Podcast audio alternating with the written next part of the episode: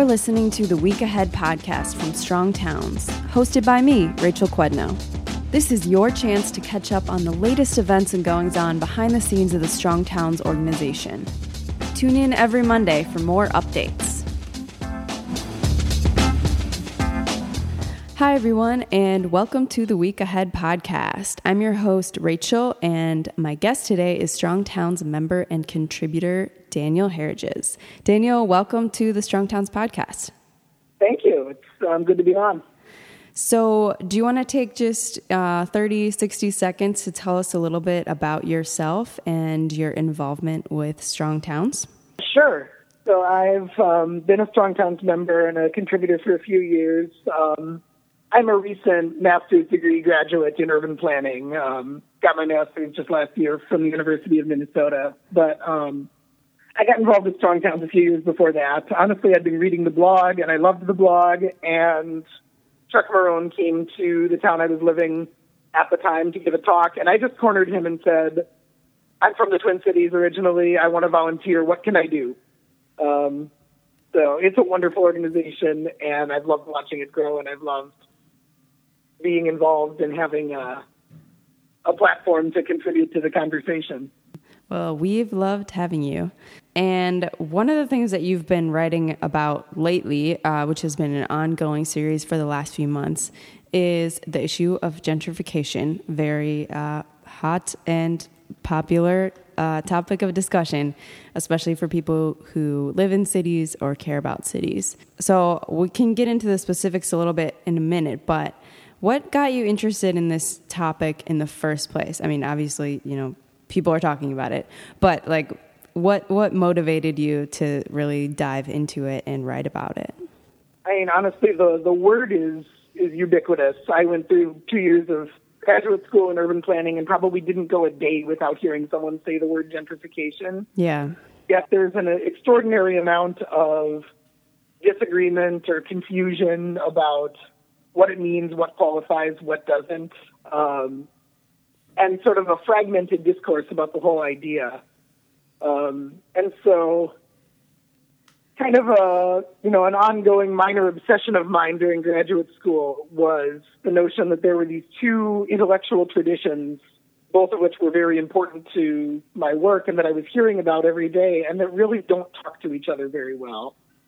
Um, and I really wanted to try to get to the bottom of why is that and how can we bridge that. Um, and what are those hand, two traditions?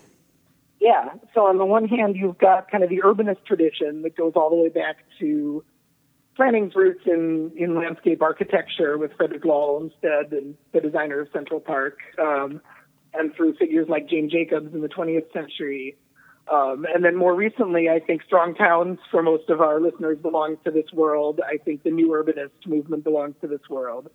Um, so these are people whose concern is with the built form of cities, the land use, the urban design, what makes a street walkable and vibrant.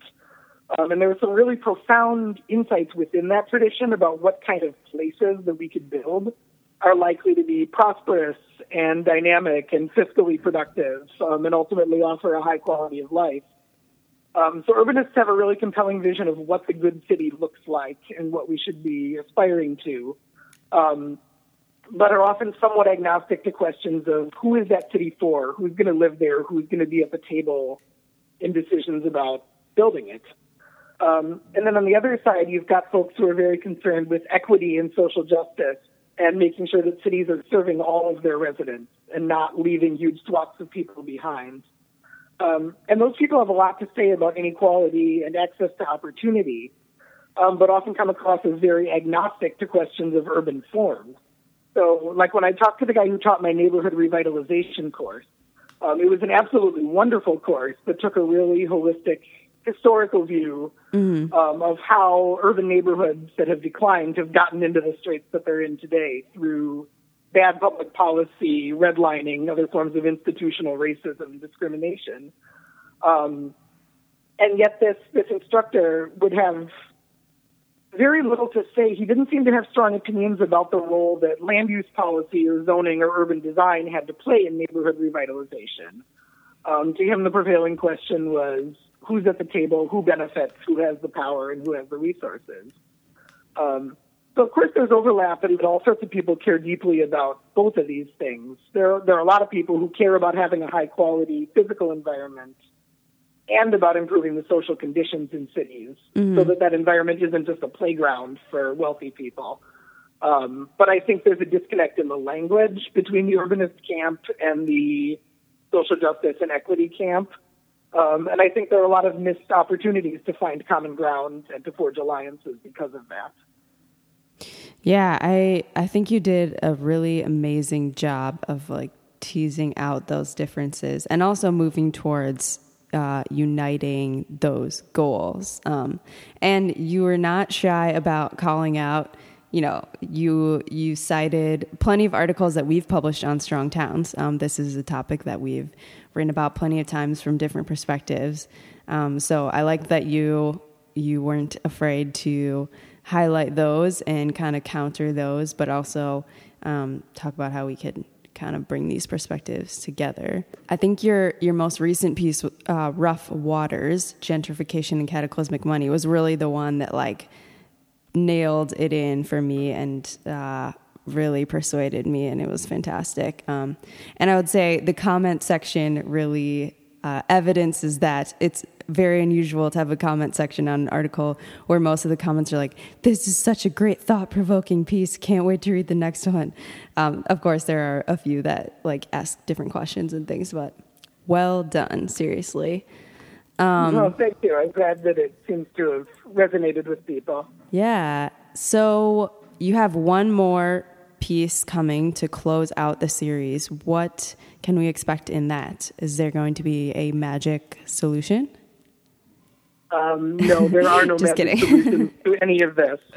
Unfortunately. Um, I'm hoping to talk about what kind of policy toolkits might promote sort of a gentrification proofing agenda that can get us past these really destructive circular discussions about is this neighborhood gentrifying? Isn't it gentrifying? What does gentrification even mean? Do we need to be worried about it? Yeah. Um, is it all just a big myth? Is it overblown? You know, I I think that there's a lot of room for common ground between people on all sides of this issue over what can we do to make sure that neighborhoods, without obsessing over how far along this gentrification path they are or aren't, or is that new hipster coffee shop going to ruin the neighborhood forever? Yeah. Um, let's talk about why it is that we have such crazy disparities, that we have neighborhoods in deep decline that have seen almost no new development in decades, that we have neighborhoods where new development proceeds at a frenetic pace,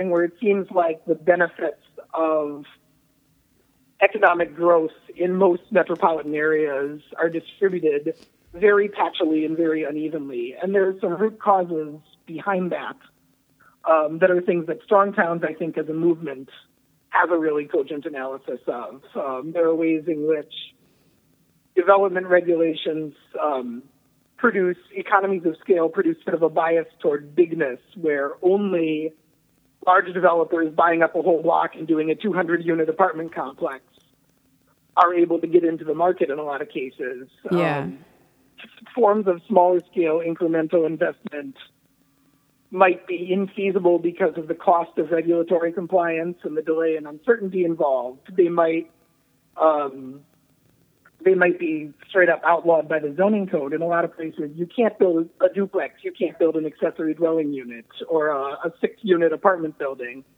Um, there are a lot of incremental things where people might have a great idea and just have no means of accessing the financing to do it.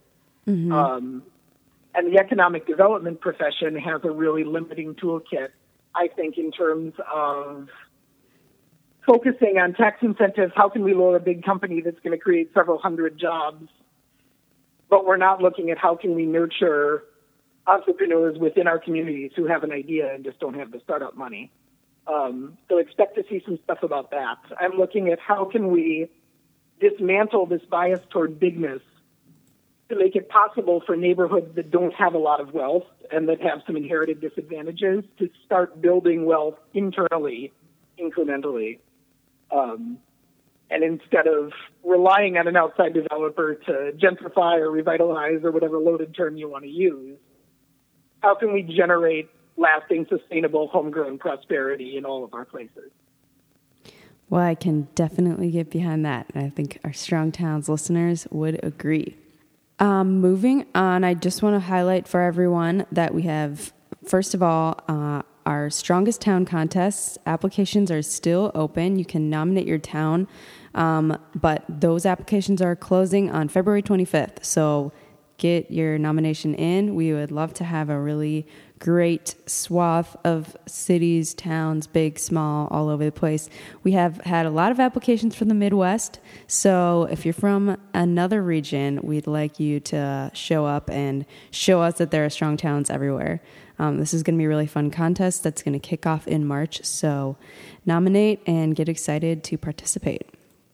We also have an event coming up February 20th uh, in West Palm Beach, Florida. Um, that's going to be a public presentation at 5:30 p.m. at City Hall. So uh, come on down if you're in that area and join us. Daniel, thanks for being on the podcast, and we can look forward to the final article in your series um, coming up in the next few days. So I'm, I'm excited Yeah. to publish that. Awesome. Well, thanks so much, Daniel. Uh, have a great rest of your week and uh, take care. All right, you too. Thanks. Okay, bye.